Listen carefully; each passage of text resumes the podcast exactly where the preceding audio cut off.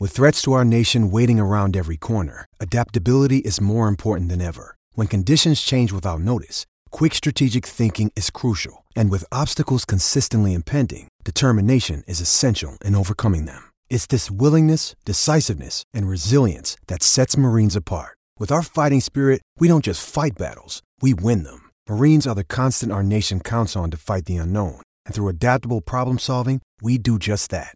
Learn more at marines.com. Another day is here, and you're ready for it. What to wear? Check. Breakfast, lunch, and dinner? Check. Planning for what's next and how to save for it? That's where Bank of America can help. For your financial to dos, Bank of America has experts ready to help get you closer to your goals. Get started at one of our local financial centers or 24-7 in our mobile banking app.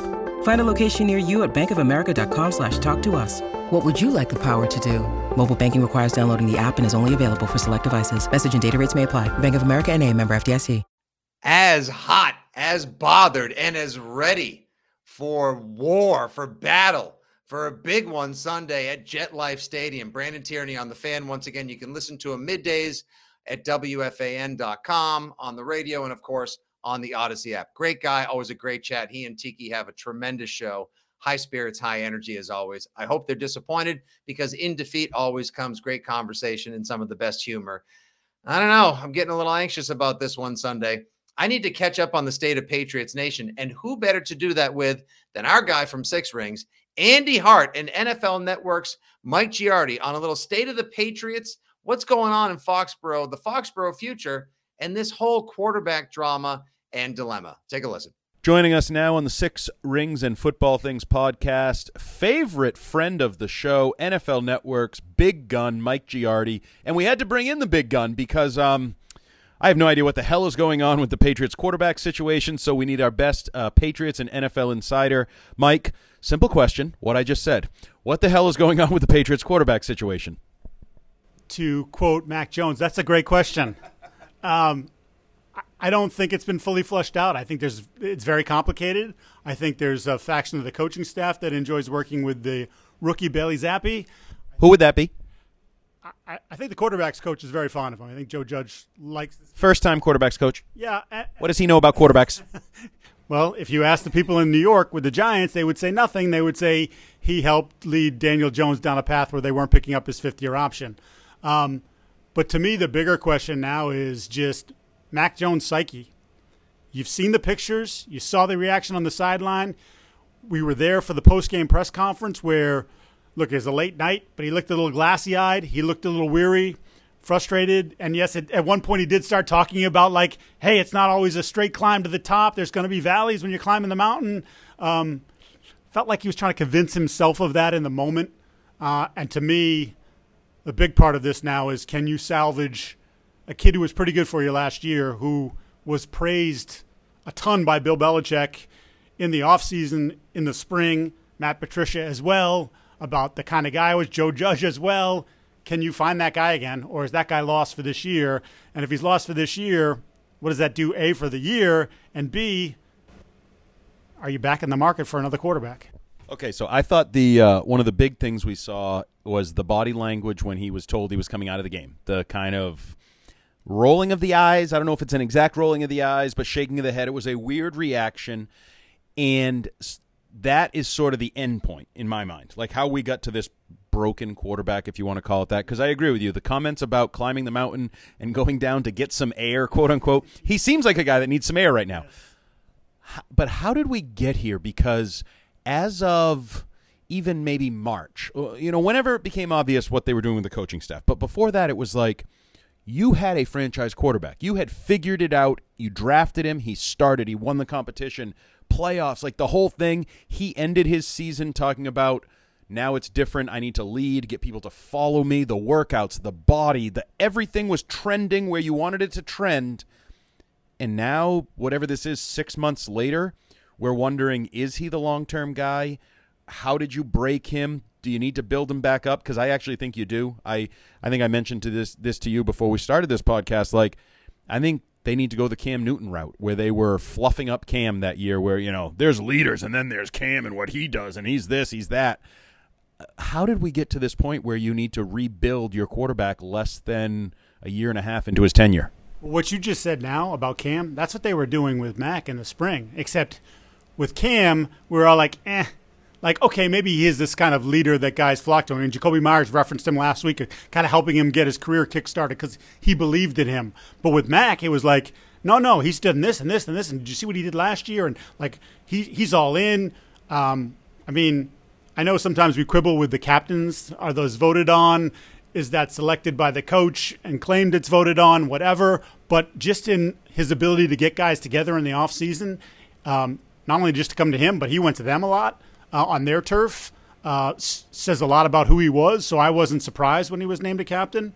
But I think this comes down to the quarterback and the coaching and the system that has they tried to employ. Which, oh by the way, by and large, they've blown that up. I mean, we they shelved the wide zone stuff a long time ago, a play here or there, um, but they spent a lot of time on that.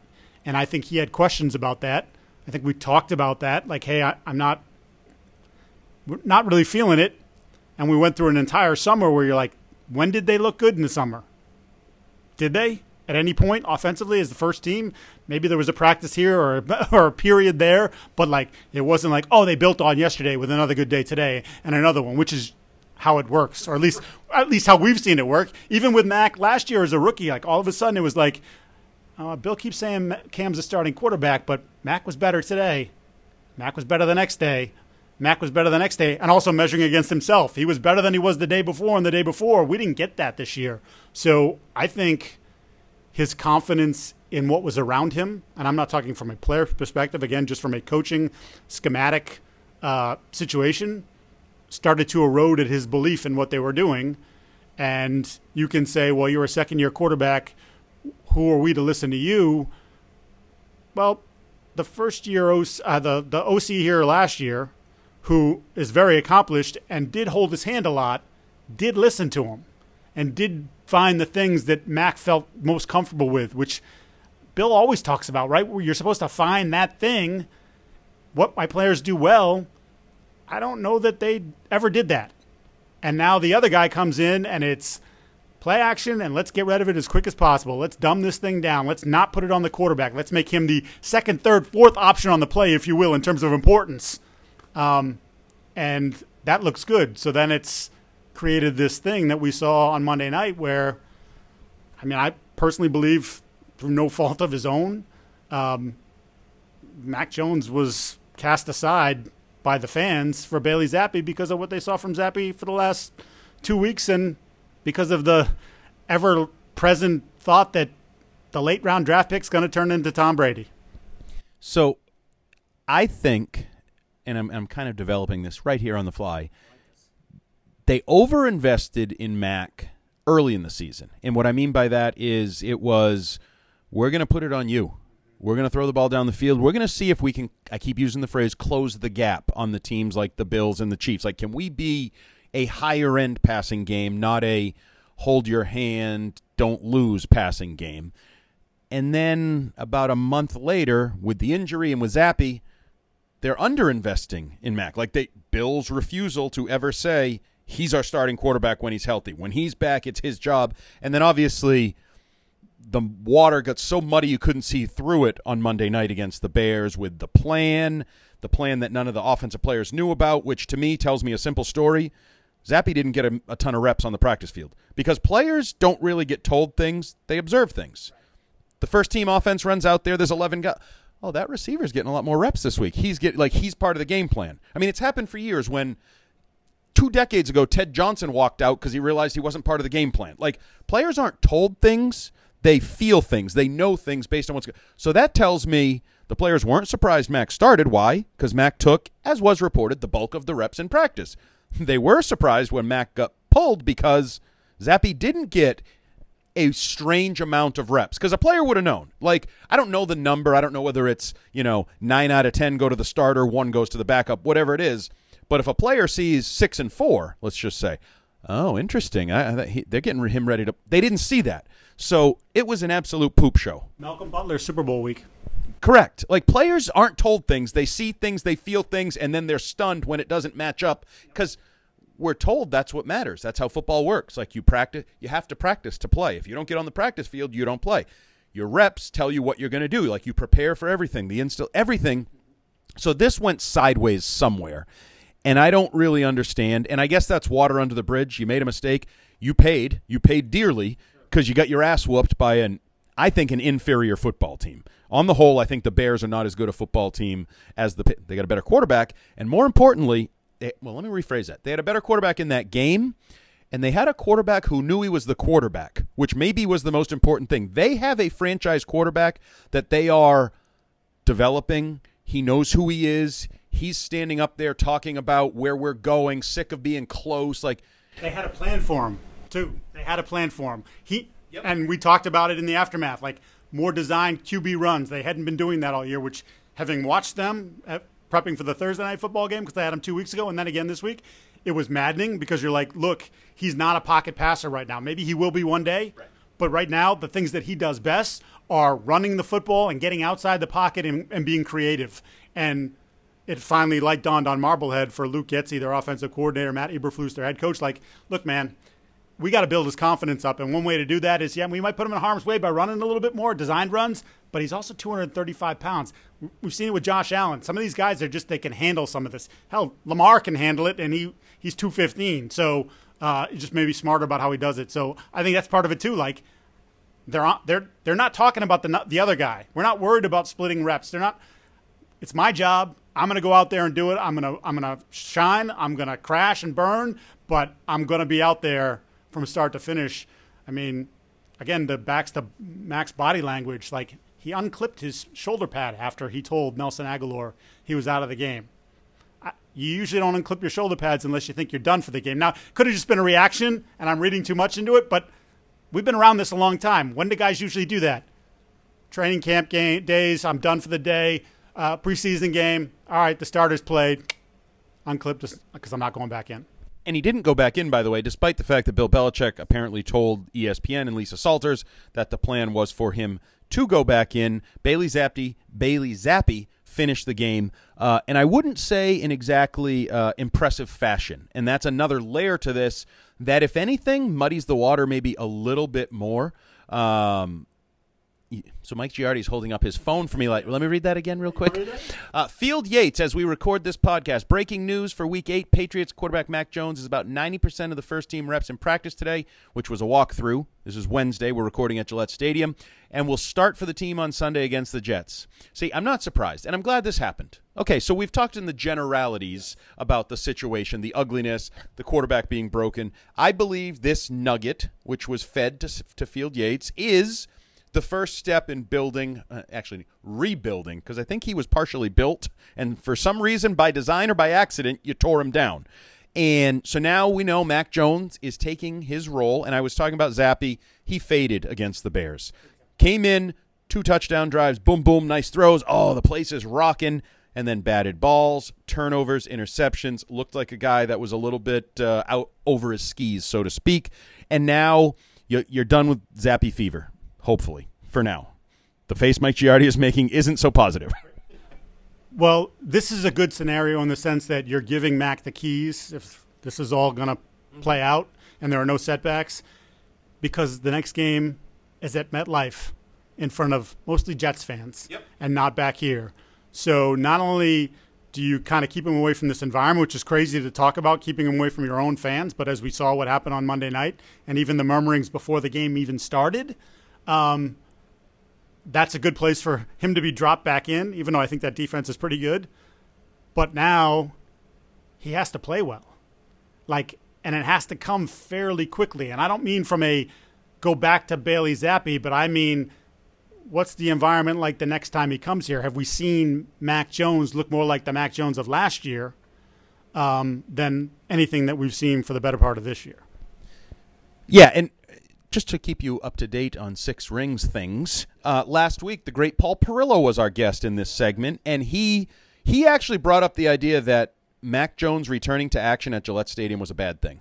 If he, I think the way he phrased it, if he were Mac's mom and dad, given everything that's going on, he would not want him in front of the Foxborough faithful, supposedly, because kind of what happened could I, I, think we even joked three and out three and out interception how does the crowd react well we know how they react they boo and then they cheer for zappe Well, I'll just have one more thing for you. Just from the pregame on Monday, talking to someone who is very well connected to Mac, and was reticent to say there was excitement about the start. And I think it kind of points to what you're talking about. Like, I don't know that.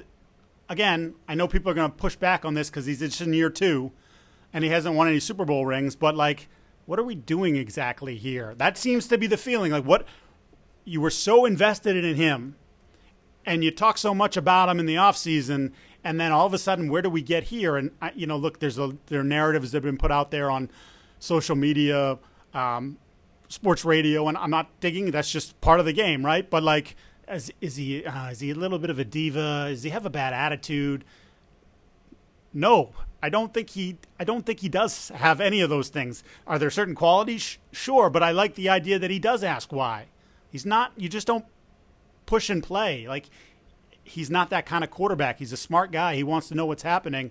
And I think there are people around him that were like, I don't know. I don't know how I feel about what's happened. And then look what happened, right? So the reticence to get excited for it turned out to be well founded because it, it turned out to be a disastrous night.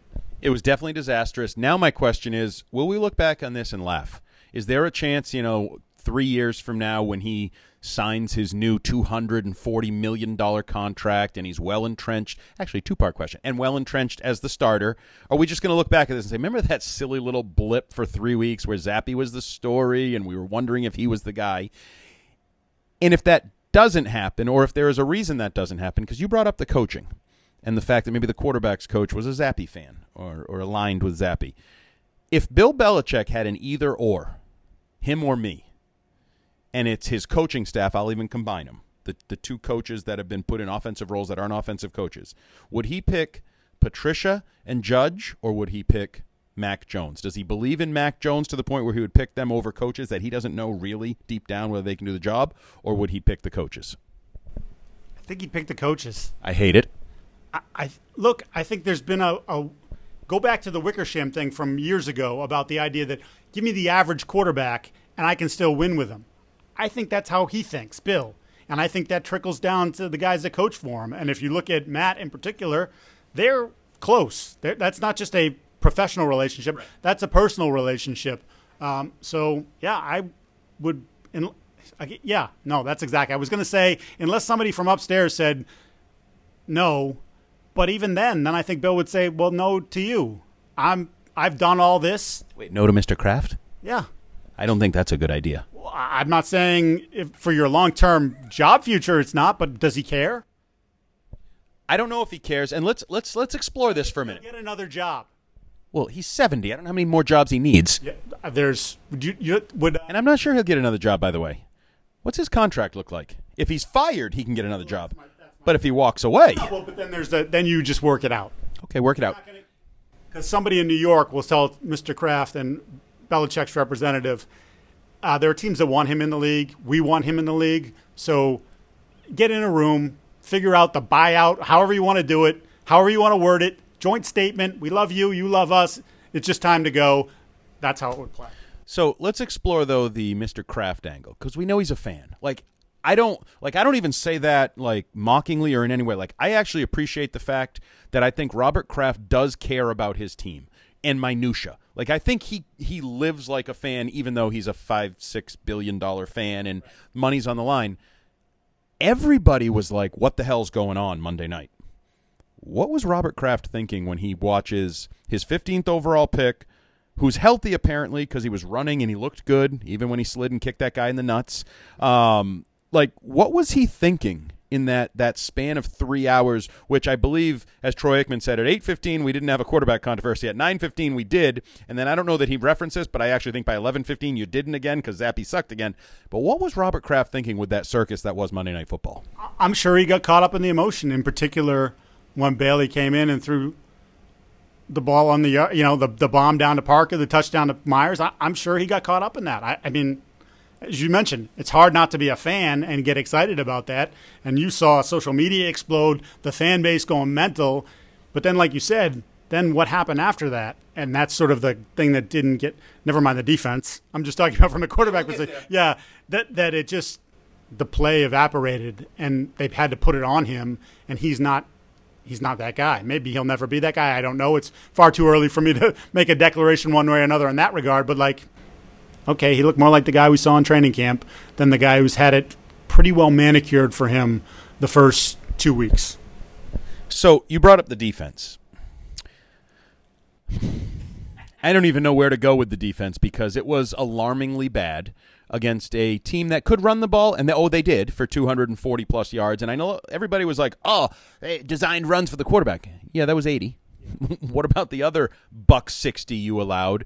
And is that kind of skating or flying under the radar? Could that be a bigger issue for this team that still has the Burrows, the Allens, those offenses on the, the Vikings? Like, there are some offenses that are far better than what you faced against the Bears, and in recent weeks, even when you fluffed up your puffed out your chest about the Lions and the the Browns. Like, what's going on with that defense, and is that beyond the point of really being at a competitive high level? I would say we overvalued the defense, and I kind of felt this way in the moment. So I don't want to. I, I don't feel like I'm. This is a retrospective thing. Hindsight, always twenty twenty with this Giardi guy.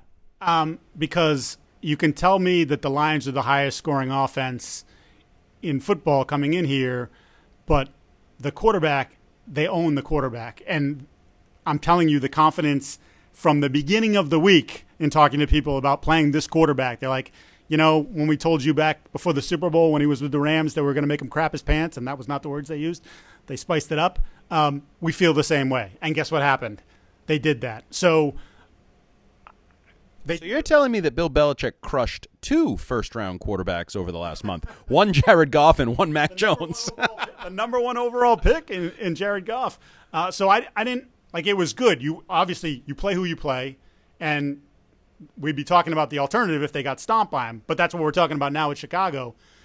Some of the things that concern me about this game, supposedly one of the best defensive linemen in football, defensive tackle. How did he word that? Godchaux.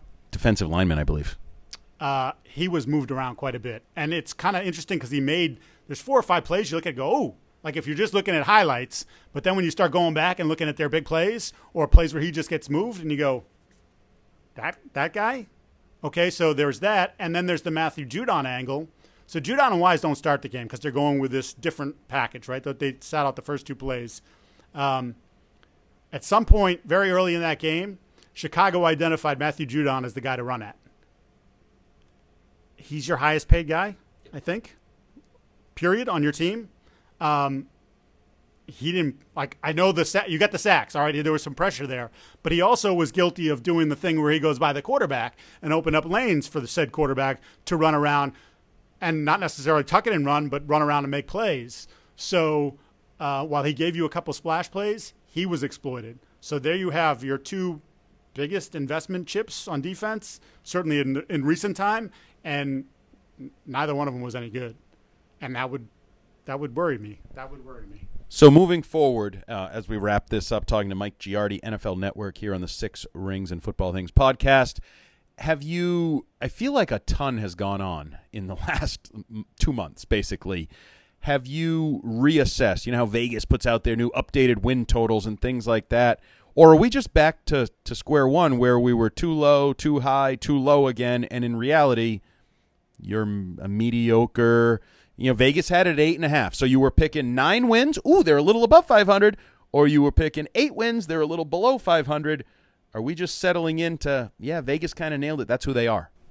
My word for this entire team from back in the spring was middling. I think they're a middling team. So middling team is eight and nine, nine and eight. Um, and again, we ride waves, especially with just one game a week. So there was that two game win streak, and oh, they pushed Green Bay. Well, now we look at Green Bay and we say Green Bay stinks. Like this might be the worst team that Rodgers has been on in some time. Looks completely disinterested, kind of like a quarterback in Tampa as well. Um, so you have that part of it, and then you start to look at the schedule. You haven't played Buffalo yet you mentioned Josh Allen. Like, Josh Allen runs the ball. Like, they talk about they don't want him to do it, but he's going to do it because he wants to win the game. And they're going to look at you and say, if Josh has 10 carries in this game, it's probably a good thing for us. Probably means we're making some big plays. You struggle with Miami. You already lost to them once this year. I know they come here, but I can't. I would take Miami's roster over yours right now. I would take the Jets roster over yours before the injuries. Now, they had some big injuries this week that's a problem for them. But like I think you just look at their schedule and the things that you thought were layups. You, I mean, everybody thought Chicago was the layup. I think the coach thought Chicago was the layup, and it was for the Bears, not for you. So as we close this out, uh, uh, let's let's finish with the quarterback question again. Let's say a little more than a year from now, Patriots quarterback depth chart looks like what? And I guess that question is Mac Jones fully entrenched. And again, Mac Jones looks like he's going to start in New York against the Jets this week. Is Mac Jones once again fully entrenched as the franchise quarterback? And where is Bailey Zappe? Is he still here? Because I know some people are starting to fluff up trade. Oh, you could trade one of the quarterbacks. You got two quarterbacks. Because you know what I think. You got two quarterbacks. You got no quarterbacks. What is the what does the quarterback depth chart look like for the uh, a year from now? Let's say.